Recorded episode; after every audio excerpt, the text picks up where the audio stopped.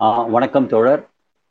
முதல்ல five G சம்பந்தமாக என்னை பேச அழைத்தமைக்கு நான் இந்த இதுக்கு நன்றியை தெரிவித்துக் கொள்கிறேன். தோழர்களே இந்திய தொலைத்தொடர்புத் துறை என்பது ஒரு பணம் கொளிக்கும் ஒரு துறையாகும். இன்னைக்கு மொபைல் செக்ஷனில் மட்டும் இந்தியாவில் நூற்றி பத்து பயனாளிகள் பயன்படுத்தி கொண்டிருக்கிறார்கள் சந்தாதாரர்கள் பயன்படுத்தி கொண்டிருக்கிறார்கள். இந்த நூத்தி நூத்தி பத்து கோடி மன்னிக்கணும். நூத்தி பத்து கோடி சந்தாதாரர்கள் இதை பயன்படுத்தி கொண்டிருக்கிறாங்க. இந்த நூத்தி பத்து கோடியில நாலு தொலைத்தொடர்பு நிறுவனங்கள் தான் அதை பகிர்ந்து கொள்கிறார்கள். அதுல பாத்தீங்கன்னா ரிலையன்ஸ் ஜியோ ஏர்டெல் ஒடஃபான் இந்த மூன்று தனியார் நிறுவனங்கள் மட்டும் தொண்ணூறு சதமானம் சந்தாதாரர்களை தங்ககிட்ட வச்சிருக்கிறாங்க.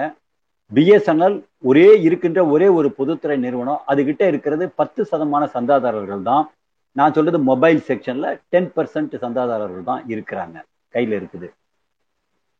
பிஎஸ்என்எல் ஏன் இந்த த- நான் ஃபைவ் ஜி சொல்றேன் இப்போ ஃபைவ் ஜி ஆப்ஷன் என்பது நான் அதை சொல்லிட்டு அடுத்ததுக்கு போகலாம் ஃபைவ் ஜி ஆப்ஷன் என்பது இந்திய அரசால சமீபத்தில் வெளியிடப்பட்டது. எழுபத்தி ரெண்டு கிகா ஹெட்ஸ் என்ற தன்மையில நாலு புள்ளி மூணு சைபர் லட்சம் கோடி கிடைக்கும் என்று தொலைத்தொடர்பு அமைச்சர் நம்பிக்கை தெரிவித்தார். அதற்கான ஏலம் விடப்பட்டது நாட்டில். தொலைத்தொடர்பு நிறுவனங்கள் நாலே நிறுவனங்கள் தான் அதில் போட்டியிட்டன. அந்த போட்டியில் பிஎஸ்என்எல் கிடையாது. நாலு நிறுவனம் தான் ஒன்று ரிலையன்ஸ் ஜியோ ரெண்டு ஏர்டெல் மூணாவது வோடஃபோன். இந்தியாவில் எந்த ஒரு செல்லுலார் சேவையும் கொடுக்காத அதானி குடும்பம். ஆக குழுமம் ஆக இந்த நாலு கம்பெனி தான் போட்டியில் ஈடுபட்டாங்க. எழுபத்தி ரெண்டு கிகாஹெட்ஸ் போகும் என்று நினைத்தது போகல. ஐம்பத்தோரு கிகாஹெட்ஸ் தான் போச்சு. அப்போ நாலு எழுபத்தி அரசு சொன்னதே எழுபத்தி ரெண்டு எழுபத்தி ரெண்டு கிகாஹெட்ஸ் போனால் நாலு லட்சத்தி முப்பதாயிரம் கோடி கிடைக்கும் என்று எதிர்பார்க்கிறோம் என்று அரசு சொல்லுச்சு. ஆனால் போனது ஐம்பத்தி ரெண்டு கிகா ஹெட்ஸ்னா அப்போ குறைந்தபட்சம் ஒரு மூணு லட்சம் கோடி கிடைத்திருக்க வேண்டும். ஆனால் கிடைத்திருப்பது எவ்வளவுன்னு கேட்டிங்கன்னா வெறும் ஒரு லட்சத்தி ஐம்பத்தி நாலாயிரம் கோடி தான் கிடைச்சிருக்கு. மூணு லட்சம் கோடி கிடைக்க வேண்டிய இடத்துல ஒரு லட்சத்தி ஐம்பத்தி நாலாயிரம் கோடி தான் கிடைத்திருக்கிறது என்று சொன்னால் இது ஒரு பலத்த சந்தேகத்தை எல்லோருக்கும் ஏற்படுத்துகிறது. இப்போ உதாரணமா கு- சில வருடங்களுக்கு முன்னாடி வரைக்கும் இந்தியாவில் இருபத்தி ரெண்டு செல்லுலார் கம்பெனிகள் இருந்தன. தமிழ்நாட்டில் கூட ஏர்செல் என்ற ஒரு நிறுவனம் இருந்தது. இப்போ அவங்க அதெல்லாம் சின்ன சின்ன நிறுவனங்கள். இந்த பன்னாட்டு பகாசுர கம்பெனிகள் என்று சொல்லுகிறோம் இந்திய நாட்டினுடைய பெரிய கம்பெனிகள் என்று சொல்றோம். அவங்கெல்லாம் இந்த கம்பெனிகளில் ஓரங்கட்டி அல்லது விலைக்கு வாங்கி தங்களோடு மெர்ஜ் பண்ணிட்டு இன்னைக்கு ஒரு மூணு தனியார் நிறுவனங்களா செயல்படுறாங்க. வோடஃபான் ஐடியா அப்படித்தான். ஏர்டெல் அப்படித்தான். ரிலையன்ஸ் ஜியோ இன்றைக்கு நம்பர் ஒன் இடத்தில் வந்திருக்கிறது. அப்போ இவங்க இந்த மூன்று நிறுவனங்களும் அதோடு சேர்ந்து அதானி குரூப்பும் சேர்ந்து போட்டியில பங்கெடுத்து இன்னைக்கு எவ்வளவுக்கு வாங்கியிருக்காங்கன்னா ஒரு லட்சத்தி ஐம்பத்தி நாலாயிரம் கோடி வாங்கியிருக்கிறாங்க. நம்முடைய சந்தேகம் என்னவாக இருக்கிறது என்றால் இவர்கள் முன்கூட்டியே திட்டமிட்டு கார்டல் என்று ஆங்கிலத்தில் சொல்லுவோம். அவர்களுக்குள் ஒரு ஒரு குழுவை அமைத்து கொண்டு நாம் இந்த விலைக்கு மாத்திரம் எடுத்தால் போதும் என்று சொல்லியிருப்பார்களோ என்ற சந்தேகம் சாதாரணமாக இயல்பு எழுவது இயல்பு. எல்லோருக்கும் எழுந்திருக்கிறது. இப்ப அதை அதை விளக்க வேண்டியது அரசோட வேலை. இல்ல மூணு லட்சம் கோடி கிடைக்கும்னு நினைச்சா ஏன் ஒரு லட்சத்தி ஐம்பத்தி நாலாயிரம் கோடி தான் போச்சு என்பதை விளக்க வேண்டியது அரசாங்கத்தினுடைய முக்கிய கடமையாகும். ரெண்டாவது இது வந்து இவ்வளவுதான் குறைவான ரேட்டுக்கு போயிருச்சுன்னா அரசு ஒரு பேஸ் ரேட் என்று ஒன்றை அறிவிக்க வேண்டும். அறிவித்திருக்கணும். குறைந்தபட்ச விலை இது என்று சொல்லி இருந்தால் குறைந்தபட்ச விலைக்கும் அது கம்மியா போச்சுன்னு சொன்னா அதோட ப்ராசஸ் என்ன? டெண்டரை கேன்சல் பண்ணி மீண்டும் ஒரு டெண்டரை அவர்கள் கேட்டிருக்க வேண்டும். ஆனா இங்க என்னன்னா நீங்க பேஸ் ரேட்டுன்னு எதையும் அரசு இன்னும் இதுவரைக்கும் குறிப்பிடல. ஆகவே இது மிக குறைவாக கிடைத்திருக்க தொகை என்று சொல்லப்படுகிறது. ஒண்ணு இதுல விசாரணை நடத்தப்பட வேண்டும் அரசு விளக்கம் அளிக்க வேண்டும் என்பதுதான் நம்முடைய கோரிக்கையாக தொழிற்சங்கங்கள் பொதுமக்கள் எதிர்கட்சிகள் உட்பட எல்லாரும் அந்த பிரச்சனையை எழுப்பி இருக்கிறார்கள். ஆனா இதுல பிஎஸ்என்எல் எங்க வருது? இப்போ அம்பானிக்கு கிடைத்திருக்கிறது. அவர் வந்து ரிலையன்ஸ் ஜியோ இருபத்தி ரெண்டு மாநிலங்கள் அந்த சேவையை கொடுப்பதாக ஏற்றுக்கொண்டிருக்கிறார். அவருக்கு அலாட்மெண்ட் கிடைச்சிருக்கு ஃபைவ் ஜி ஸ்பெக்ட்ரம் இந்த ஸ்பெக்ட்ரம்ங்கிறது இயற்கையில கிடைக்கக்கூடிய ஒரு பொருள் அரிய பொருள். அது அரசாங்கத்தின் கட்டுப்பாட்டில் இருக்கிறது. அந்த ஸ்பெக்ட்ரத்தை அரசு அலாட் பண்ணுது. அப்ப அவங்களுக்கு இருபத்தி ரெண்டு மாநிலத்துல கிடைச்சிருக்கு. அதானிக்கு இதுவரை இந்தியாவில் செல்லுலார் சேவையில இல்லாத ஒரு கம்பெனி அந்த கம்பெனிக்கு அலாட்மெண்ட் கிடைச்சிருக்கு. அவங்க இருநூத்தி எண்பத்தி ரெண்டு கோடிக்கு அலாட்மெண்ட் எடுத்திருக்கிறாங்க. எடுத்திருக்கவங்க என்ன சொல்றாங்க? நான் வந்துங்க எடுத்து எங்களுக்கு அதானி குடும்பத்திற்கு பர்சனல் யூசேஜுக்காக எங்களுடைய ஃபேக்டரியில யூஸ் பண்றதற்காக நாங்கள் இதை பயன்படுத்த போகிறோம் என்று சொல்லி இருக்கிறார்கள். சரி அப்படி வச்சுக்கலாம். இந்த ஃபை ஆனா பிஎஸ்என்எல் என்ற பொதுத்துறை நிறுவனத்திற்கு ஏன் ஃபைவ் ஜி ஸ்பெக்ட்ரம் அலாட் பண்ணல? இதுதான் அடிப்படையான கேள்வி. நிறைய நிறைய பேர் கேட்குறாங்க உங்களை ஏங்க போட்டியில் அனுமதிக்கலன்னு கேட்குறாங்க எங்களை போன்ற தொழிற்சங்கத்திலிருந்து நான் என்ன சொல்றேன்னா நான் பிஎஸ்என்எல் நாற்பத்தி ரெண்டு வருஷம் வேலை பார்த்துருக்கிறேன். நான் என்ன சொல்றேன்னா பிஎஸ்என்எல் என்ற பொதுத்துறை நிறுவனம் அரசின் கட்டுப்பாட்டில் இருப்பதால் அரசு இந்த போட்டியில அனுமதிக்கணும்னு அவசியம் இல்லை. மாறாக இந்த ஃபைவ் ஜி ஸ்பெக்ட்ரத்தை ரிலையன்ஸ் ஜியோவுக்கு அளித்தது போல் தனியார் நிறுவனங்களுக்கு கொடுத்தது போல் பிஎஸ்என்எலுக்கு காசு வாங்காமல் அலாட் செய்யலாம். ஏன்னா அரசுக்கு எந்த இழப்பும் கிடையாது. இயற்கையில கிடைக்கிற ஒரு ஃப்ரீக்வன்சி அலாட்மெண்ட்டை கொடுக்க போறாங்க. பிஎஸ்என்எலுக்கு கொடுத்திருக்கலாம். ஆனால் கொடுக்கிறோம் இல்லை கொடுக்க கொடுக்க போகிறோம் என்று அரசு இதுவரை சொல்லவே இல்லை. இதே நிலைமை தான் ஃபோர் ஜிலையும் அரசுக்கு இருந்த பிஎஸ்என்எலுக்கு ஏற்பட்டிருக்கு. இங்க அறிமுகப்படுத்திய தோழர் சொன்னார் ஃபோர் ஜியில் பிரச்சனையாச்சு அப்படிலாம் சொன்னார். ஆனா இப்போ நான் பதிவு செய்ய விரும்புறேன் பிஎஸ்என்எல்லால ஃபோர் ஜி சேவையை நான் பேசுகின்ற இந்த நிமிடம் வரை கொடுக்கவே முடியல. அதுக்கு என்ன அடிப்படையான காரணம்? இப்போ நாம் எல்லாரும் என்ன புரிஞ்சுக்கணும் அப்படின்னா பொதுவாக ஒரு செல்லுலார் சேவை கொடுப்பதற்கு மூன்று அடிப்படையான விஷயங்கள் இருக்கின்றன. ஒன்னு ஸ்பெக்ட்ரம் அலாட்மெண்ட் ரெண்டாவதா டவர்கள் நிர்மாணம் செய்யப்பட வேண்டும். மூன்றாவதாக அதற்கான எக்யூப்மெண்ட் வேணும். அதுக்கு நாங்க எங்க டெக்னிக்கலாக எங்க வேர்டில் என்ன சொல்றோம்னா பிடிஎஸ்ன்னு சொல்லுவோம். அப்போ அந்த மூணும் இருந்தா தான் ஒரு செல்லார் சேவையை துவங்க முடியும் பொதுமக்களுக்கு கொடுக்க முடியும். தனிமையில பயன்படு தனியா பயன்படுத்தினாலும் அதானி அவருக்கும் இதே நிலைமை தான். இந்த மூணு அம்சம் என்பது தேவை. ஃபோர் ஜி ஸ்பெக்ட்ரம் இந்தியாவில் அறிமுகப்படுத்தப்பட்ட ஆண்டு ரெண்டாயிரத்தி பன்னெண்டு ஃபோர் ஜி அதிலிருந்து சேவையை கொடுக்க ஆரம்பிச்சிட்டாங்க. ரெண்டாயிரத்தி பன்னெண்டுல இருந்து. ரிலையன்ஸ் ஜியோ ரெண்டாயிரத்தி பதினாறுல அறிமுகப்படுத்தப்பட்ட பொழுது ஃபோர் ஜி சேவையோடு தான் அறிமுகப்படுத்தினார்கள். ஆனா பிஎஸ்என்எலுக்கு ரெண்டாயிரத்தி இருபத்தி ரெண்டு வரைக்கும் four G கொடுக்கப்படல.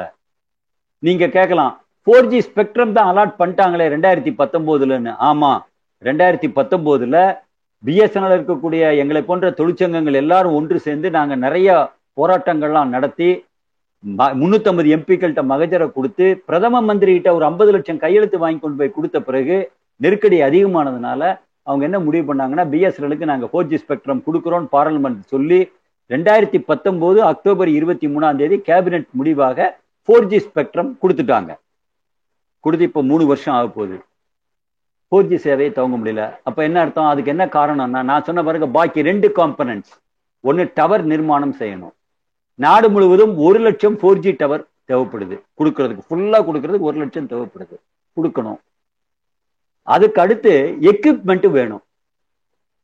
Airtel Reliance Jio ஓடஃபான் இவங்கெல்லாம் எக்யூப்மெண்ட் எங்க இருந்து வாங்குறாங்க தெரியுங்களா? வெளிநாட்டு நிறுவனங்களிடமிருந்து தான் எக்யூப்மெண்ட்டை வாங்குறாங்க. அது நோக்கியா சாம்சங் எரிக்சன் போன்ற பன்னாட்டு கம்பெனிகளிடம் இருந்தால் அவங்கெல்லாம் எக்ஸ்பர்ட்ஸ் இந்த ஃபோர் ஜியில் அவங்ககிட்ட இருந்து தான் வாங்கியிருக்கிறாங்க.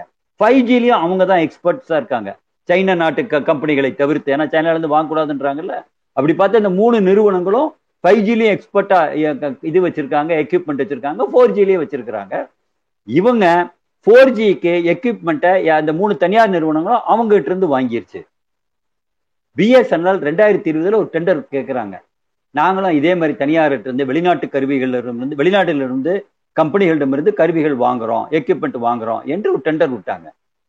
ஆனால் இந்தியாவில் ஒரு கூட்டமைப்பு இருக்கு தொலைத்தொடர்புல டிஇபிசி என்ற ஒரு அமைப்பு. அது அதை நிறைய கம்பெனிகள்லாம் சேர்ந்து அந்த அமைப்பை வச்சிருக்காங்க. அவங்க வந்து அரசாங்கத்திற்கு ஒரு கோரிக்கை வைக்கிறாங்க. அவங்க என்ன கோரிக்கை வைக்கிறாங்கன்னா ஏங்க இப்படி ஒரு பிஎஸ்என்எலுக்கு ஒரு ஃபோர் ஜி எக்யூப்மெண்ட் கொடுக்கும்போது இந்திய நாட்டு கம்பெனிகளுக்கு தானே நீங்க முன்னுரிமை கொடுக்கணும். நீங்க அது முன்னுரிமை கொடுக்க வேண்டும் என்று கேட்கிறார்கள். அப்ப இந்திய அரசாங்கம் சொல்லுது இந்திய நாகரி இந்திய பொருட்களை வாங்கு என்ற அடிப்படையில் பிஎஸ்என்எல் இந்தியாவில் தயாரிக்கப்பட்ட ஃபோர் ஜி எக்யூப்மெண்ட்டை தான் வாங்க வேண்டும் என்று உத்தரவு வெளியிட்டு விடுகிறார்கள். ஆனால் இதில் அதிசயத்தக்க உண்மை என்ன தெரியுங்களா? ரெண்டாயிரத்தி இருபதுல அப்படி ஒரு உத்தரவு அரசு வெளியிடும் பொழுது இந்தியாவில் இந்த டிஇபிசி சொன்ன அமைப்பு உட்பட எந்த கம்பெனியும் ஃபோர் ஜி எக்யூப்மெண்ட்டையே தயார்படுத்தலை. இது ஃபேக்ட் ஃபோர் ஜி எக்யூப்மெண்ட்டே கிடையாது. அப்போ எப்படி பிஎஸ்என்எல் சேவையை கொடுக்க முடியும் மக்களுக்கு? கொடுக்க முடியல. கடைசியில டாடா கன்சல்டன்ட் சர்வீஸ் டிசிஎஸ் அவங்க வந்து சொன்னாங்க நாங்கள் கொடுக்குறோங்க. பிஎஸ்என்எலுக்கு எக்யூப்மெண்ட் கொடுக்குறோம். நாங்கள் ஆராய்ச்சி செய்து கொண்டு இருக்கிறோம் கொடுக்குறோம் நாங்கள் கொடுத்துருவோம்னு சொன்னாங்க. சென்ற ஆண்டு ஆகஸ்ட் முப்பத்தி நவம்பர் முப்பதாம் தேதியே நாங்கள் இந்த சேவையை இந்தியாவிற்கு துவங்கி பிஎஸ்என்எல் துவங்குவதற்கு எக்யூப்மெண்ட் கொடுத்துருவோம்னு சொன்னாங்க. ஆனால் இன்னைக்கு வரைக்கும் அவர்களால் அதை கொடுக்க முடியல. அது வந்து டெக்னிக்கலாக சொன்னால் ப்ரூஃப் ஆஃப் கான்செப்ட்னு சொல்லுவோம். அவங்க வந்து எங்கிட்ட இருக்க எக்யூப்மெண்ட் தரம் வாய்ந்தது. உலகத்திறந்த வாய்ந்த கம்பெனிகளோட நாங்களும் போட்டி போடுறோம். இது வந்து சப்ஸ்டாண்டர்ட் கிடையாது. தரம் வாய்ந்தது என்பதை நிரூபிப்பதற்காக ப்ரூஃப் ஆஃப் கான்செப்ட் அரச பிஎஸ்என்எல் நிறுவனத்திற்கு கொடுக்க வேண்டும். இன்று வரை அவர்கள் கொடுக்கவில்லை. எப்ப கொடுக்க போறாங்கன்னு எங்களுக்கு தெரியல. அப்போ எங்களால எக்யூப்மெண்ட் இல்லாம டவர் இல்லாம ஃபோர் ஜி சேவை எப்படி கொடுக்க முடியும்? ஃபோர் ஜியே இப்படி தள்ளாடிட்டு இருந்தா ஃபைவ் ஜி எப்படி கொடுக்கறது? தனியார் நிறுவனங்கள் எல்லாம் ஃபைவ் ஜி கொடுக்கும் பொழுது பிஎஸ்என்எல் நிறுவனம் த்ரீ ஜிலேயே தவித்து கொண்டிருந்தால் இது எந்த எந்த விதத்துல நியாயம்? அப்ப இதுதான் நான் குறிப்பிட்டு சொல்ல விரும்புவது அடிக்கோடிட்டு சொல்ல விரும்புவது. இந்திய நாட்டினுடைய இந்த ஆட்சியில் இருக்கக்கூடிய பாஜக அரசானது பின்பற்றக்கூடிய தனியார் மய தாராளமய கொள்கை தான் இதுக்கு அடிப்படையான காரணம். அவங்க கார்ப்பரேட் நிறுவனங்களுக்கு சலுகை கொடுக்குறாங்க. பொதுத்துறை நிறுவனமான பிஎஸ்என்எலுக்கு அவர்கள் சலுகை கொடுக்கல. நீங்க கேட்கலாம் அவர்கள் என்ன விதமான சலுகை எல்லாம் அவர்களுக்கு கொடுக்கிறார்கள் என்று. நீங்க இப்ப நான் சொன்ன பாருங்களேன் இப்போ ஃபைவ் ஜி சேவை ஆரம்பிச்சு வந்துருச்சு பிட்டிங் முடிச்ச அன்னைக்கு அடுத்த நாள் ஒரே வாரத்துல இப்ப பிட்டிங் நடந்தே பத்து நாள் தான் ஆகுது. இந்த பிட்டிங் நடந்த ஏழாம் தேதி நடந்துச்சு எட்டாம் தேதி ஒன்பதாம் தேதியிலேயே ஏர்டெல் நிறுவனம் வெளிநாட்டு கம்பெனிகளிடமிருந்து நாங்கள் எக்யூப்மெண்ட்டுக்கு ஆர்டர் பிளேஸ் பண்றோம்னு பத்தொன்பதாயிரத்தி நானூத்தி எழுபத்தி ஆறு கோடி ரூபாய்க்கு ஃபோர் ஜி எக்யூப்மெண்ட்டுக்கு ஃபைவ் மன்னிக்கணும் ஃபைவ் ஜி எக்யூப்மெண்ட்டுக்கு அவங்க ஆர்டர் பிளேஸ் பண்ணிட்டாங்க. யார் எந்தெந்த கம்பெனியில் நோர்கியா எரிக்சன் சாம்சங் ஆகிய மூன்று கம்பெனிகள்கிட்ட எங்களுக்கு ஃபைவ் ஜி எக்யூப்மெண்ட்டை நீங்கள் உடனடியாக கொடுக்கணும் அப்படின்னு கொடுத்துட்டாங்க. ஆனால் இந்திய அரசு அதுக்கு எந்த மறுப்புமே சொல்லலையே. இந்தியாவில் தயாரிக்கப்பட்ட உபகரணங்களை தான் வாங்க வேண்டும் என்று தனியார் நிறுவனங்களுக்கு ஏதாவது ஒரு சட்டம் போட்டிருக்கலாம்ல? பிஎஸ்என்எலுக்கு மட்டும்தான் இந்த இது பொருந்துமா? தனியாருக்கு பொருந்தாதா? என்ற அடிப்படையான கேள்வியை நான் எழுப்ப விரும்புகிறேன். அப்போ தனியார் நிறுவனங்களுக்கு ஆதரவு அரசு இருக்கிறதுனால தான் பிஎஸ்என்எல் போன்ற ஒரு பெரிய பொதுத்துறை நிறுவனத்தால போட்டியில சமாளிக்க முடியல என்பது உண்மை. சந்தாதாரர்களுக்கு ஒரு சிறந்த சேவையை ஃபோர் ஜி சேவையை கொடுக்க முடியல. நாங்க இன்னொரு கோரிக்கை வச்சோம் அரசுல. சரிங்க நீங்க தாங்க இந்த எக்யூப்மெண்ட் எல்லாம் லேட் ஆகுதுன்றீங்க. எங்க கிட்ட ஒரு நாற்பத்தொன்பதாயிரம் டவர் இருக்கு. அந்த டவரை ஒரு டெக்னிக்கலா அப்கிரேட் பண்ணலாம். ஒரு ஒன்பதாயிரம் கோடி செலவாகும். அதுக்கு நீங்க ஒரு அனுமதி கொடுத்தீங்கன்னா எங்களால ஃபோர் ஜி சேவையை த்ரீ ஜி டவர்லயே நாங்க அப்கிரேட் பண்ணி ஃபோர் ஜி சேவையை கொடுக்குறோம் அர்த்தம். அரசு அதற்கும் அனுமதி கொடுக்கல. இப்ப ரீசெண்டா கேட்டோம் ஒரு பத்தொன்பதாயிரம் டவர் வந்து நோக்கியா கம்பெனி தான் எடுத்து நிர்மாணம் பண்ணி கொடுத்துருக்குறாங்க. அந்த பத்தொன்பதாயிரம் டவரை நோக்கியா கம்பெனி சொல்லுது வெறும் ஐநூறு கோடி கொடுங்கள் நாங்க இதை ஃபோர் ஜியா மாத்திடுறோம் என்று சொல்றாங்க. நீங்க ஒரு ஐநூறு கோடி கொடுத்து கொடுங்க என்று பிஎஸ்என்எல் நிர்வாகம் மூலமா அரசு கிட்ட கேட்டு பார்த்தோம். அரசு அதற்கும் அனுமதி கொடுக்கல. அப்போ பிஎஸ்என்எலுக்கு ஃபோர் ஜியே இல்லாமல் இருக்கக்கூடிய ஒரு நிலைமையில் தான் இன்னைக்கு இருக்கு. இன்னைக்கு நிலைமை தொடர்ந்து கொண்டிருக்கிறது. இப்போ இதுல வந்து நாம வந்து ஒரு அடிப்படையான ஒரு விஷயத்தை புரிஞ்சுக்கணும்.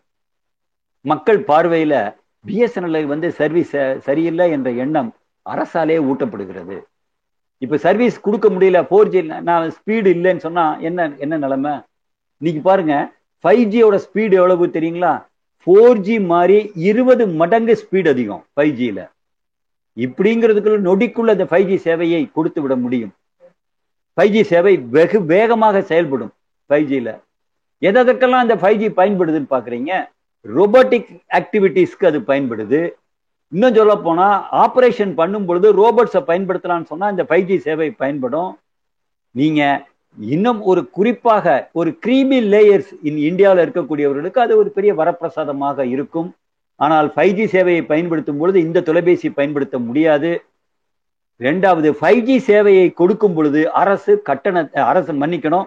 தனியார் நிறுவனங்கள் கண்டிப்பாக கட்டணத்தை வசூலிப்பார்கள். ஏன்னா அதுக்கான செலவு அதிகம். ஆகவே அவர்கள் கட்டணத்தை வசூலிப்பார்கள். ஃபோர் ஜியில் இலவசம் கொடுத்தது போல ஃபைவ் ஜியில் கொடுக்க முடியாது என்பதுதான் எல்லாருடைய கருத்தாகவும் இருக்கிறது. இதனுடைய நிபுணர்களும் அந்த கருத்தை தான் சொல்றாங்க. உலக அளவுல ஒரு ஏழு எட்டு நாடுகள்ல ஃபைவ் ஜி சேவை கொடுக்கப்பட்டிருக்கு. அங்கேயும் கட்டணம் வசூலிக்கப்படுகிறது என்பதுதான் இன்று வரை இருக்கக்கூடிய நிதர்சனமான உண்மையாகும். ஆனா இந்த தனியாருக்கு ஆதரவு நான் சொல்றதுல இன்னொரு விஷயத்தை அழுத்தம் திருத்தமா குறிப்பிட விரும்புகிறேன். இப்போ ரிலையன்ஸ் ஜியோ நிறுவனம். அவங்க ஃபோர் ஜி சேவையை கொடுக்குறாங்க. அவங்ககிட்ட இப்போ ஒரு முப்பத்தெட்டு கோடி சந்தாதாரர்கள் இருக்கிறாங்க. ஆனா அவங்க இந்திய நாட்டு வங்கிகளிடமிருந்து தேசியமயமாக்கப்பட்ட வண்டிகள் இருந்து கடன் வாங்கியிருக்கு ரிலையன்ஸ் ஜியோ நிறுவனம். எவ்வளவு தெரியுங்களா? மூணு லட்சம் கோடி. நேஷனலிஸ்ட் பேங்க்ல தான் வாங்கியிருக்காங்க. தனியார் வங்கிகள் யாரும் அவங்களுக்கு கடன் கொடுக்கல. மூணு லட்சம் கோடி கடன் வாங்கியிருக்காங்க. ஏர்டெல் நிறுவனம் ஒன்றரை லட்சம் கோடி கடன் வாங்கியிருக்காங்க. இதே தேசியமயமாக்கப்பட்ட வங்கிகளில். இவங்க மூன்றாவதாக இருக்கக்கூடிய வோடஃபோன் ஐடியாவும் ஒரு லட்சத்தி இருபத்தி ஐயாயிரம் கோடி கடன் வாங்கியிருக்கிறார்கள். அதுவும் தேசியமயமாக்கப்பட்ட வங்கிகளில். பிஎஸ்என்எலுக்கு என்ன கடன்? என்று கேட்டால் பிஎஸ்என்எலுக்கு வெறும் இருபதாயிரம் கோடி தான் கடன் இருக்கிறது. ஆனா இந்த தனியார் நிறுவனங்கள்லாம் இவ்வளவு அதிகமாக கடன் வாங்கியிருக்காங்க இன்னும் வாங்க போறாங்களான்னு தெரியாது. இந்த ஃபைவ் ஜி ஸ்பெக்ட்ரத்துல இப்ப ரிலையன்ஸ் எண்பத்தெட்டாயிரம் கோடி எடுத்திருக்காங்க அதுக்கு எவ்வளவு கடன் வாங்க போறாங்கன்னு யாருக்கும் தெரியல. அப்போ இதெல்லாம் இந்திய நாட்டு மக்களின் பணம். நான் உங்கள் கவனத்தில் கொண்டு வருவது இதெல்லாம் இந்திய நாட்டினுடைய மக்களுடைய பணம். இந்த மக்களுடைய பணத்தை வைத்து அவர்கள் கொள்ளை லாபம் சந்திக்கிறார்கள். தனியார் நிறுவனங்கள் என்றால் அவருடைய நோக்கமே லாபம் ஒன்றுதான். பிஎஸ்என்எல் பொதுத்துறை நிறுவனம் இருந்தா மட்டும்தான் சேவை என்பது இருக்கும். ஆகவே தான் சொல்றோம் பிஎஸ்என்எல் என்ற நிறுவனம் இருக்கணும். இவங்க இவ்வளவு கடன் வச்சிருக்காங்க. ஆனா பிஎஸ்என்எல் நிலைமை என்ன தெரியுங்களா? இருபதாயிரம் கோடி தான் கடன். ஆனா பிஎஸ்என்எல் சொத்து மதிப்பு எவ்வளவு இருக்கு தெரியுங்களா? தோழர்களே பிஎஸ்என்எல் நிறுவனத்தின் சொத்து மதிப்பு நாலு லட்சம் கோடி என்று அரசு புள்ளி விவரம் சொல்கிறது. ஆனா அது மார்க்கெட் ரேட்ல கணக்கெடுத்து பார்த்தா பத்து லட்சம் கோடியாக அதனுடைய சொத்து மதிப்பு இருக்கு. ஆனா அரசு என்ன செய்கிறது? பிஎஸ்என்எல்ல மக்களின் சொத்தை இது ஒரு இந்த கம்பெனி தேராது என்ற தன்மையில சேவையை இவர்களால் கொடுக்க முடியல டெக்னிக்கலா அவங்களால் முடியல என்ற பொய்யான பிரச்சாரங்களை எல்லாம் செய்து வருகிறார்கள். பிஎஸ்என்எல் அரசால ரொம்ப தாக்கப்படக்கூடிய ஒரு நிறுவனமா இருக்கு. உதவி செய்வது குறைவாக இருக்கு அரசு. இப்போ உதாரணமா பிஎஸ்என்எல்ல எண்பது ஒர்க் ஃபோர்ஸ் அதிகமா இருக்கு என்று சொல்லி நாங்கள் ஷேப் பண்றோம். ஷேப் பண்றோம் எல்லாத்தையும் என்று சொல்லி எண்பதாயிரம் பேரை ஜனவரி முப்பத்தி ஒன்று ரெண்டாயிரத்தி இருபதுல ஒரே ஸ்ட்ரோக்ல விருப்ப ஓய்வு திட்டத்துல வீட்டுக்கு அனுப்பிச்சிட்டாங்க. அப்போ அதுக்கு ஊழியர்கள் எண்ணிக்கை குறைஞ்சிருச்சு. இப்போ அரசு நே ஒரு ரெண்டு நாளைக்கு முன்னாடி என்ன சொல்லியிருக்காங்க? பிஎஸ்என்எல் நிர்வாகம் அரசுக்கு அனுப்பிச்சிருக்கிறாங்க. மிச்சம் இருக்கிற எழுபதாயிரம் பேர்ல மீண்டும் ஒரு முப்பத்தைஞ்சாயிரம் பேரை அனதர் பிஆர்எஸ் திட்டத்துல வெளியனுச்சிருவோன்றாங்க இப்பவே நிலைமை என்னன்னு கேட்டீங்கன்னா பல அலுவலகங்கள்ல பிஎஸ்என்எல் அலுவலகங்கள்ல ஆட்கள் இல்லாமல் இருக்கக்கூடிய நிலைமை ஏற்பட்டிருக்கிறது. பல கஸ்டமர் சர்வீஸ் சென்டர் மூடிட்டாங்க இந்தியாவில். மூடிட்டு அதற்கு பதிலாக அது பிரான்ச்சைசி என்ற தன்மையில தனியாருக்கு கொடுக்குறாங்க. அவர்களால ஒரு சிறந்த சேவையை பிரான்ச்சைசியில கொடுக்க முடியல. இருக்கு இன்னைக்கு. இதுதான் நிலைமையா இருக்கு. எல்லா வேலைகளையும் அவுட் சோர்சிங் என்ற தன்மையில் கொடுக்கிறார்கள். அப்போ பிஎஸ்என்எலுக்கு அதுக்கு நடுவுல ஒரு பிரச்சாரத்தை அரசு கட்டவிழ்த்து விடுது. நாங்க வந்து ஒன்னு புள்ளி ஆறு நாலு லட்சம் கோடி ரூபாய்களை பிஎஸ்என்எல் நிறுவனத்திற்கு கொடுத்திருக்கிறோம் என்று சொல்கிறார்கள். ஆனால் அது உண்மையா என்று பார்த்தா பிஎஸ்என்எல் நிறுவனத்திற்கு ஒன்னு புள்ளி ஆறு நாலு லட்சம் கோடி வந்திருக்கிறதா என்று பார்த்தால் அது அப்படி அது உண்மை அல்ல அதெல்லாம் பேப்பர் ஒர்க்கு என்ற குற்றத்தை நாங்கள் சொல்லிக்கொள்ள விரும்புகிறோம். சங்கம் சார்பாகவே சொல்லிக்கொள்ள விரும்புகிறேன் நான். உதாரணமா அந்த ஒரு ஒரு லட்சத்தி அறுபத்தி நாலாயிரம் கோடியில நாற்பத்தி ஐயாயிரம் கோடி ஃபோர் ஜி ஸ்பெக்ட்ரத்துக்காக அரசே எடுத்துக்கொள்கிறது முடிஞ்சு போச்சு ஒரு நாற்பத்தஞ்சாயிரம். இன்னொரு நாற்பதாயிரம் கோடி பணமாக இல்ல பாண்டா கொடுக்கிறோன்றது அரசு. பாண்டா கொடுத்தா என்ன அர்த்தம்னா பிஎஸ்என்எலுக்கு நாற்பதாயிரம் கோடி ரூபாய்க்கு பாண்ட் இருக்கும் கையில. அதை வச்சு காசாக்க முடியாது. மாறாக பிஎஸ்என்எல் ஏதாவது தேசியமயமாக்கப்பட்டுள்ள வங்கிகளை போய் கடன் வாங்கினா அதுக்கு செக்யூரிட்டியாக இந்த பாண்டை பயன்படுத்தலாம். ஆனா அப்படி கடன் வாங்கினா வாங்கின நாற்பதாயிரம் கோடி யார் கட்டணும்? பிஎஸ்என்எல் தான் திருப்பி கட்ட வேண்டும். அரசுக்கு அதில் எதுவும் எந்த பங்குமே கிடையாது. அப்படி ஒரு நாற்பதாயிரம் கோடி போயிருது. இன்னொரு முப்பத்தி ஐயாயிரம் கோடி அட்ஜஸ்ட்மெண்ட் கிராஸ் ரெவென்யூ என்ற தெருவில் ஏஜிஆர் டியூஸ் என்ற அடிப்படையில் பிஎஸ்என்எல் முப்பத்தஞ்சாயிரம் கோடி அரசுக்கு தரணும்னு சொல்லி கொடுக்குற மாதிரி கொடுத்து அதையும் எடுத்துக்கிட்டாங்க. அதே சமயம் தனியார் நிறுவனங்கள் ஒரு லட்சத்தி ஐம்பதாயிரம் கோடி ரூபாய் இதே ஏஜிஆர் டியூஸ் இருக்கு மூணு நிறுவனங்களுக்கு இருக்கு எங்களால கட்ட முடியாதுன்னு அரசாங்கத்திட்ட சொன்னாங்க. இந்த மத்தியில் ஆளக்கூடிய பாஜக அரசு அவர்களுக்கு நான்கு ஆண்டுகளுக்கு மொரட்டோரியம் என்ற அடிப்படையில் நீங்கள் பணத்தை கட்ட வேண்டாம் என்று அவர்களுக்கு சலுகை கொடுத்து விட்டார்கள். இந்த நாலு வருஷத்துக்கு இன்ட்ரெஸ்ட் வருது. இன்ட்ரெஸ்ட் வந்தா என்ன பண்றது? நாங்களே ஷேரா வாங்கிக்கிறோம்ட்டாங்க. அப்படித்தான் ஓடோஃபான் ஷேர் அரசு வாங்கியிருக்கு. இன்ட்ரெஸ்ட்டுக்காக இன்ட்ரெஸ்ட்டுக்கு காம்பன்சேட் பண்றதற்காக. ஆனா நாலு வருஷத்துக்கு எந்த விதமான பணமும் கட்ட வேண்டாம் என்று அவர்களுக்கு சலுகை கொடுக்கப்பட்டு விட்டது. இதுல ஒரு முப்பத்தஞ்சாயிரம் கோடி போயிடுச்சு. பிஎஸ்என்எல் கிராமப்புறத்துல சேவை கொடுக்குது. அதுக்கு அரசு சொல்லுச்சு நீங்க எல்லாம் செலவு பண்ணுங்க. ஏன்னா சேவை கொடுத்தா அதுல வருமானம் இருக்காது. அதை நாங்கள் ஈடுகட்டுகிறோம் என்று சொன்னார்கள். ரெண்டாயிரத்தி பதினாலுல இருந்து பத்தொன்பது வரைக்கும். இன்னும் ஒரு இருபத்தி ரெண்டு வரை கொடுக்கல. ரெண்டாயிரத்தி பதினாலுல இருந்து பத்தொன்பது வரைக்கும் ஐந்து ஆண்டுகளுக்கு ஒரு பதிமூணாயிரம் கோடி ரூபாய் பணமாக பிஎஸ்என்எல் கிடைக்கும். இன்னும் ஒரு இருபத்தி ரெண்டாயிரம் கோடி ரூபாய் இவங்களுக்கு நம்ம டிசிஎஸ் நிறுவனத்திற்கு கொடுக்க வேண்டும் என்ற தன்மையில் கேபிட்டல் எக்ஸ்பெண்டிச்சர் என்ற தன்மையில் கையில பணத்தை கொடுத்துருக்குறாங்க. பணமா வரும் உடனே அது அவங்களுக்கு டைவெர்ட் ஆயிரும். அப்ப பிஎஸ்என்எல் உழைத்து சம்பாதித்த அந்த பதிமூணாயிரம் கோடி தான் அதுல வரப்போகுது. ஆனால் மக்கள் மத்தியில் என்ன பிரச்சாரம் இன்றைக்கு செய்யப்படுகிறது? டிவியில பேப்பர்ல நியூஸ் பேப்பர் எல்லாம் பிஎஸ்என்எலுக்கு ஒன்னு புள்ளி ஆறு நாலு லட்சம் கோடி ரூபாயை மத்திய அரசாங்கம் கொடுத்து விட்டது என்ற ஒன்றிய அரசு கொடுத்து விட்டது என்ற செய்தி தான் மக்கள் மனதில் கொடுக்கப்படுகிறது. இவ்வளவு பணம் கொடுத்தும் பிஎஸ்என்எல் சேவையை சிறந்த சேவையை கொடுக்கவில்லை கொடுக்கவில்லை என்ற குற்றச்சாட்டை பிஎஸ்என்எல் நிறுவனத்தின் மீது சுமத்துகிற வேலையை அரசு செய்கிறது என்பதுதான் நாங்கள் சொல்லிக்கொள்ள விரும்புகிறோம் எங்களுடைய சந்தேகம் ஒன்று இருக்கிறது. ஏன்னா எல்லாற்றையும் தனியாருக்கு கொடுக்கறதா இன்னைக்கு அரசோட வேலையா இருக்கு. தனியாருக்கு வித்துடுறாங்க ஏர் இந்தியா நிறுவனம் நஷ்டம் என்று சொல்லி ஏர் இந்தியாவை தனியாருக்கு டாடா நிறுவனத்திற்கு விற்று விட்டார்கள் பொதுத்துறை நிறுவனங்கள் எல்லாம் தனியாருக்கு விற்கப்படுகிறது. நஷ்டம் அடைஞ்சா தனியாருக்குன்னு சொன்னாங்க. பயங்கர லாபத்துல இருக்கக்கூடிய எல்ஐசி வெறும் ஐந்து கோடி ரூபாய் முதலீட்டில் துவங்கப்பட்ட ஒரு எல்ஐசி நிறுவனம். இன்னைக்கு முப்பத்தஞ்சு லட்சம் கோடி ரூபாய் சொத்து மதிப்பு கொண்டதா இருக்கு. இந்திய அரசாங்கத்திற்கு ஐந்தாண்டு திட்டங்களுக்கு முப்பது லட்சம் கோடி ரூபாயை கொடுத்த ஒரு எல்ஐசி நிறுவனம். அதையும் பங்கு விற்பனை செய்கிறோம் என்று பங்கு விற்பனை செய்திருக்கிறார்கள். விசாகப்பட்டினம் ஸ்டீல் பிளான்ட் லாபத்தில் இருக்கக்கூடியது அதை தனியாருக்கு விற்கிறார்கள். ரயில்வே துறை அதையும் தனியாருக்கு விற்கிறாங்க. ட்ரெயினை வந்து இப்போ பிரைவேட்டை ஓட ஓட விட்டுருக்காங்க. இன்னைக்கு ட்ரெயினை கோயம்புத்தூர்லேருந்து சீரடி வரைக்கும் தனியார் அதுவும் அதானி ட்ரெயின் தான் ஓடுது. அப்போ ஏர்போர்ட்டு தனியாருக்கு கொடுக்கப்படுகிறது. இன்னும் சொல்ல போனால் எதுவெல்லாம் பொதுத்துறையின் கட்டுப்பாட்டில் இருக்கிறதோ அரசின் கட்டுப்பாட்டில் இருக்கிறதோ அது விமானத்துல ஆரம்பிச்சு ரயில்வேல ஆரம்பிச்சு கப்பல் வரைக்கும். போ எல்லாம் தனியாருக்கு கொடுக்கப்படுகிறது. இன்னும் ஆயில் செக்டார் அதுவும் தனியாருக்கு. நிலக்கரி சுரங்கங்கள் தனியாருக்கு. பிஎஸ்என்எல் தனியாருக்கு கொடுக்க வேண்டிய திட்டம் எல்லாம் அரசின் கையில் இருக்கிறது. அவங்க என்ன சொல்றாங்க? வியாபாரம் செய்வது அரசின் வேலை அல்ல. மார்க்கெட் திராட்சர் ஆயிரத்தி தொள்ளாயிரத்தி எண்பதுகள்ல சொன்னாங்க. அதுக்கு பேரே தாட்சடிசம்னு பேரு.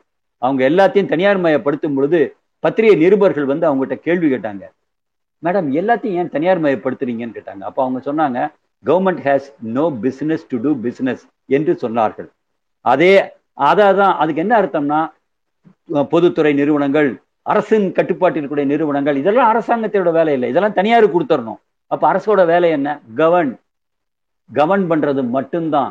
என்று நிர்வாகத்தை கவனிப்பது மட்டும்தான் அரசின் வேலை என்பதுதான் அதற்கு அர்த்தம்.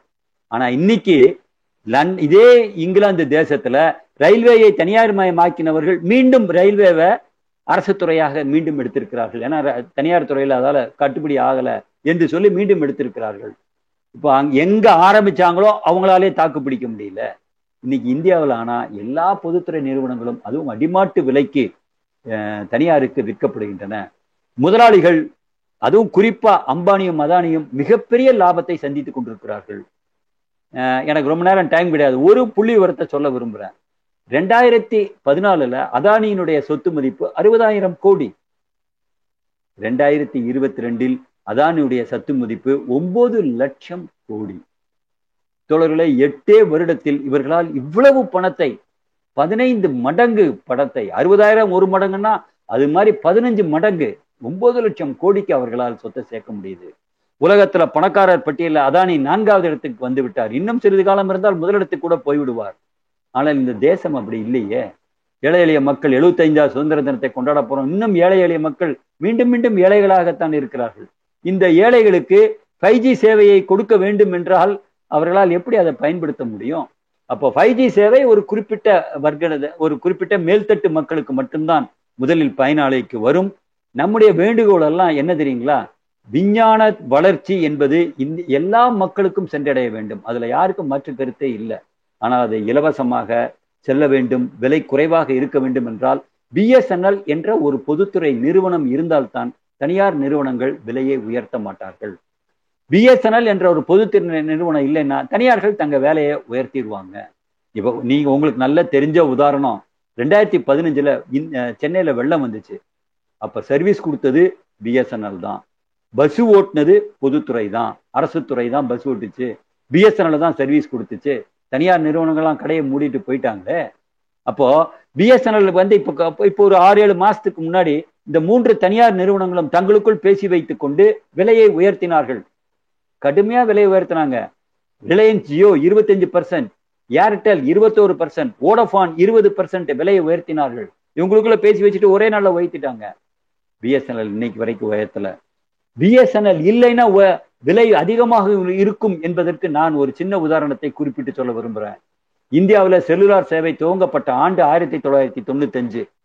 அப்போ அதுக்கு முன்னாடி ரெண்டாயிரத்துல தான் பிஎஸ்என்எல் வருது அதுக்கு முன்னாடி அரசு இருந்துச்சு. அப்போ அரசு துறை அனுமதிக்கப்படலை. பிஎஸ்என்எல் ஆன பிறகும் அனுமதிக்கப்படலை. ரெண்டாயிரத்தி ரெண்டுல தான் பிஎஸ்என்எல் செல்லுலார் சேவையில அனுமதிக்கப்பட்டது. ஆயிரத்தி தொள்ளாயிரத்தி தொண்ணூத்தஞ்சில் அனுமதிக்கப்பட்ட செல்லுலார் சேவையில அன்றைக்கு ஒரு நிமிடம் நீங்கள் அவுட் கோயிங் கால் பேசணும்னா பதினாறு ரூபாய் கொடுக்க வேண்டும். ஒரு நிமிடம் இன்கமிங் கால் வந்தால் எட்டு ரூபாய் கொடுக்க வேண்டும். இதுதான் நிலைமை. ஏழு வருஷம் தனியார் நிறுவனங்கள் கொள்ளையடித்தார்கள். பிஎஸ்என்எல் வந்தது ரெண்டாயிரத்தி ரெண்டுல வந்துச்சு. வந்த சில மாதங்களில் சொன்னது ஆல் இன்கமிங் கால் ஃப்ரீ என்ற திட்டத்தை அவர்கள் கொண்டு வந்தார்கள். பிஎஸ்என்எல் தான் கொண்டு அதற்கு பிறகுதான் தனியார் நிறுவனங்கள் கொண்டு வந்தாங்க. ஆனா இப்போ அதுல இருந்து குறைச்சிக்கிட்டே வந்துச்சு. பிஎஸ்என்எல் விலை உயராம பார்த்து கொள்ள முடிஞ்சது. ஆனா இப்ப அற இப்ப என்ன பண்றாங்க ரிலையன்ஸ் ஜியோ பிரிடேட்டரி பிரைசிங் என்ற அடிப்படையில் எல்லாவற்றையும் இலவசம் என்று அறிவித்து கொடுக்கிறார்கள். அதாவது பிரிடேட்டரி பிரைசிங்னா உதாரணமா பத்து ரூபாய்க்கு செய்யக்கூடியது ஒரு பேனா. விலை அடக்க விலை பேஸ் ரேட்டு பத்து ரூபாய் பன்னெண்டு ரூபாய்க்கு விற்பாங்க. ஆனா பிரிடேட்டரி பிரைசிங்னா என்ன தெரியுமா? அதை அஞ்சு ரூபாய்க்கு விற்கிறது பத்து ரூபாய் செலவு பண்ணி பொருளை அஞ்சு ரூபாய் பேனாவை அஞ்சு ரூபாய்க்கு விற்கிறது இது வந்து இதுக்கு பேர் தான் பிரிடேட்டரி பிரைசிங் உலகம் முழுவதும் இந்த திட்டத்திற்கு எதிர்ப்பு இருக்கிறது. இது ஒரு நியாயமான முறையில் செய்யக்கூடிய திட்டம் அல்ல பிரிடேட்டரி பிரைசிங் தமிழ்ல சொன்னா ஆட்குறைப்பு ஆட்கொல்லி கட்டணம் என்று தமிழ்ல சொல்றோம். அது செய்யக்கூடாது. வியாபார தர்மம் அல்ல அது. ஆனா ரிலையன்ஸ் ஜியோ எல்லாவற்றையும் ஃப்ரீ என்று அறிவித்து அவர்கள் இந்த திட்டத்தை கொண்டு வந்திருக்கிறார்கள். ஏன்னா அவங்க பணம் இல்லை. எல்லாம் இந்திய நாட்டு வங்கிகள்கிட்ட வாங்கின பணம். தைரியமா அதெல்லாம் பண்ணி எல்லாத்தையும் க்ளோஸ் டவுன் பண்ண நினைக்கிறாங்க. இப்போ கொஞ்சம் விலையை ஏற்ற ஆரம்பித்திருக்கிறார்கள். பிஎஸ்என்எல் இல்லை என்றால் மிக கடுமையான விலையை இவர்கள் உயர்த்தி விடுவார்கள் என்பதுதான் நான் அழுத்தம் திருத்தமாக சொல்லிக்கொள்ள விரும்புகிறேன். என்னுடைய கடைசி செய்தியாக ஒன்றை நான் குறிப்பிட்டு சொல்ல விரும்புவது என்னன்னா பிஎஸ்என்எல் என்பது இது ஒரு மக்களோட சொத்து. ஒரு கேந்திரமான துறை அரசின் ரகசியங்கள் எல்லாம் காப்பாற்ற வேண்டிய துறை ஒரு பிஎஸ்என்எல் அப்போ பிஎஸ்என்எலோட மக்களோட சொத்து இதை வந்து தனியாருக்கு விற்றுவிட்டால் என்ன நிலைமை ஏற்படும் என்பதுதான் கவலை. இப்ப கூட அரசு என்ன சொல்லி இருக்குது பிஎஸ்என்எலுக்கு இன்னொரு இன்னொரு தீங்கை இழைக்க போகிறார்கள். என்ன தெரியுங்களா? பிஎஸ்என்எல்ல மானிட்டைசேஷன் என்ற அடிப்படையில் பிஎஸ்என்எல் இருந்து ஒரு பதினாலாயிரத்தி தொள்ளாயிரத்தி பதினேழு டவரை தனியாருக்கு கொடுக்க போறோம் என்று அறிவித்திருக்கிறார்கள். எந்த அடிப்படையிலனா அது லீஸுங்கிற அடிப்படையில கொடுக்குறோன்றாங்க. இது என்ன பதினாலாயிரத்தி தொள்ளாயிரத்தி பதினேழு? பதினஞ்சாயிரமா இருக்கலாம் அல்லது பதினாறாயிரம் இருக்கலாம். ஏன் இருபதாயிரமா இருக்கலாம்? ஏன் பதினாலாயிரத்தி தொள்ளாயிரத்தி பதினேழு என்று நாங்கள் விசாரித்தால் நிர்வாக தரப்பில் சொல்லுகிறார்கள் தனியார் நிறுவனங்களுக்கு எங்கெல்லாம் டவர் இல்லையோ அந்த டவர் எல்லாம் எங்களுக்கு கொடுங்கன்னு கேட்டிருக்காங்க. ஆகவே அது கூட்டி பார்த்தா பதினாலாயிரத்தி தொள்ளாயிரத்தி பதினேழு வந்துச்சு அவங்களுக்கு கொடுக்க போறோம்ட்டாங்க. இப்ப நிலைமை என்னன்னு கேட்டீங்கன்னா இந்த பதினாலாயிரத்தி தொள்ளாயிரத்தி பதினேழு டவரை தனியாருக்கு பிஎஸ்என்எல் கஷ்டப்பட்டு உருவாக்குன டவரை தனியாருக்கு லீஸுங்கிற முறையில கொடுத்துட்டா நாளைக்கு பிஎஸ்என்எல் அந்த டவரை பயன்படுத்துவதற்கு பணம் கொடுக்க வேண்டும் என்ற நிலைமை ஏற்படும். தொடர்களே நம்ம சொத்தை லீஸு கொடுத்து நாம் அதை அன்றாடம் பயன்படுத்துறதுக்கு மீண்டும் அதை செலவு செய்ய வேண்டியது என்ற என்ற வியாபாரத்தை இந்திய அரசாங்கம் செய்ய விரும்புகிறது. பிஎஸ்என்எல்ஐ நலிவிடை செய்ய திட்டங்களில் இதுவும் ஒன்று. அதே போல பிஎஸ்என்எல்ட்ட ஆப்டிக் ஃபைபர் கேபிள் நாடு முழுவதும் இருக்கிறது. அதுல ரெண்டு லட்சத்தி எண்பத்தாறாயிரம் கிலோமீட்டர் தூரத்திற்கான ஆப்டிக் ஃபைபரை பிபிஎன்எல் என்ற நிறுவனத்திடமிருந்து அவர்கள் அதை வந்து தனியாருக்கு லீஸுக்கு கொடுக்கிறது என்று முடிவெடுத்திருக்கிறார்கள். அப்போ பிஎஸ்என்எல் இருக்க சின்ன சின்ன சொத்துக்கள் சின்ன சின்ன இல்ல பிஎஸ்என்எல் இருக்க சொத்துக்களை தனியாருக்கு கொடுப்பதன் மூலம் அவர்கள் மீண்டும் வளருவார்கள் மீண்டும் லாபம் சம்பாதிப்பார்கள் பிஎஸ்என்எல் மீண்டும் நஷ்டத்திற்கு போகும் என்ற நிலைதான் இன்றைய சூழலில் ஏற்பட்டிருக்கிறது. ஆக என்னுடைய பணிவான வேண்டுகோள் மக்களின் சொத்தான பிஎஸ்என்எலை காக்க நாங்கள் பிஎஸ்என்எல் சங்கத்தை சார்ந்தவன் நான் எங்கள் சங்கம் உட்பட எல்லா தொழிற்சங்கங்களையும் இந்த எங்க பிஎஸ்என்எல்ல இணைச்சுக்கிட்டு இதை தனியாருக்கு போக விடாமல் இருப்பதற்காக கடந்த பல வருடங்களாக நாங்கள் போராட்டத்தை நடத்தி கொண்டிருக்கிறோம். எங்கள் சம்பள உயர்வுக்காக அல்ல பிஎஸ்என்எலுக்கு ஃபோர் ஜி கேட்டு நாங்கள் மூன்று முறை வேலை நிறுத்தம் செய்திருக்கிறோம். சம்பள வெட்டை சந்தித்திருக்கிறோம். ஏராளமான இயக்கங்களை தொடர்ந்து நடத்திட்டு இருக்கிறோம். ஆக பிஎஸ்என்எல் என்ற மக்களின் சொத்தை பாதுகாப்பதற்காக நாங்கள் போராடும் பொழுது நீங்களும் மக்களாகிய நீங்களும் அதற்கு முழு ஆதரவு அளிக்க வேண்டும். என்னால் உறுதியாக மீண்டும் வலியுறுத்தி சொல்ல முடியும். பிஎஸ்என்எலுக்கு ஃபோர் ஜி சேவை கொடுப்பதற்கு அனுமதி கொடுத்தால் ஃபைவ் ஜி சேவை கொடுப்பதற்கு அனுமதி கொடுத்தால் இந்த போட்டியில் ரிலையன்ஸ் ஜியோவை விட தனியார் நிறுவனங்களை விட சிறந்த சேவையை பிஎஸ்என்எல் கொடுக்க முடியும் என்ற உத்தரவாதத்தையும் நான் கொடுத்துக் கொள்ள விரும்புகிறேன். ஆகவே சமதள போட்டி என்று அரசு சொல்லும் பொழுது பிஎஸ்என்எலுக்கு அதை கொடுக்க வேண்டும். அதை கொடுக்காமல் கையையும் காலையும் கட்டிக்கொண்டு சண்டை போடுங்கள் என்றால் ஓட்டப்பந்தயத்தில் கலந்து கொள்ளுங்கள் என்றால் எப்படி ஓட முடியும்? என்ற கேள்வியைத்தான் இந்த ஒன்றிய அரசுக்கு நான் எழுப்ப விரும்புகிறேன். ஆகவே என் மீண்டும் நான் வலியுறுத்தி சொல்வது பிஎஸ்என்எலுக்காக நீங்கள் போராடுங்கள். நன்றி தொடர்களே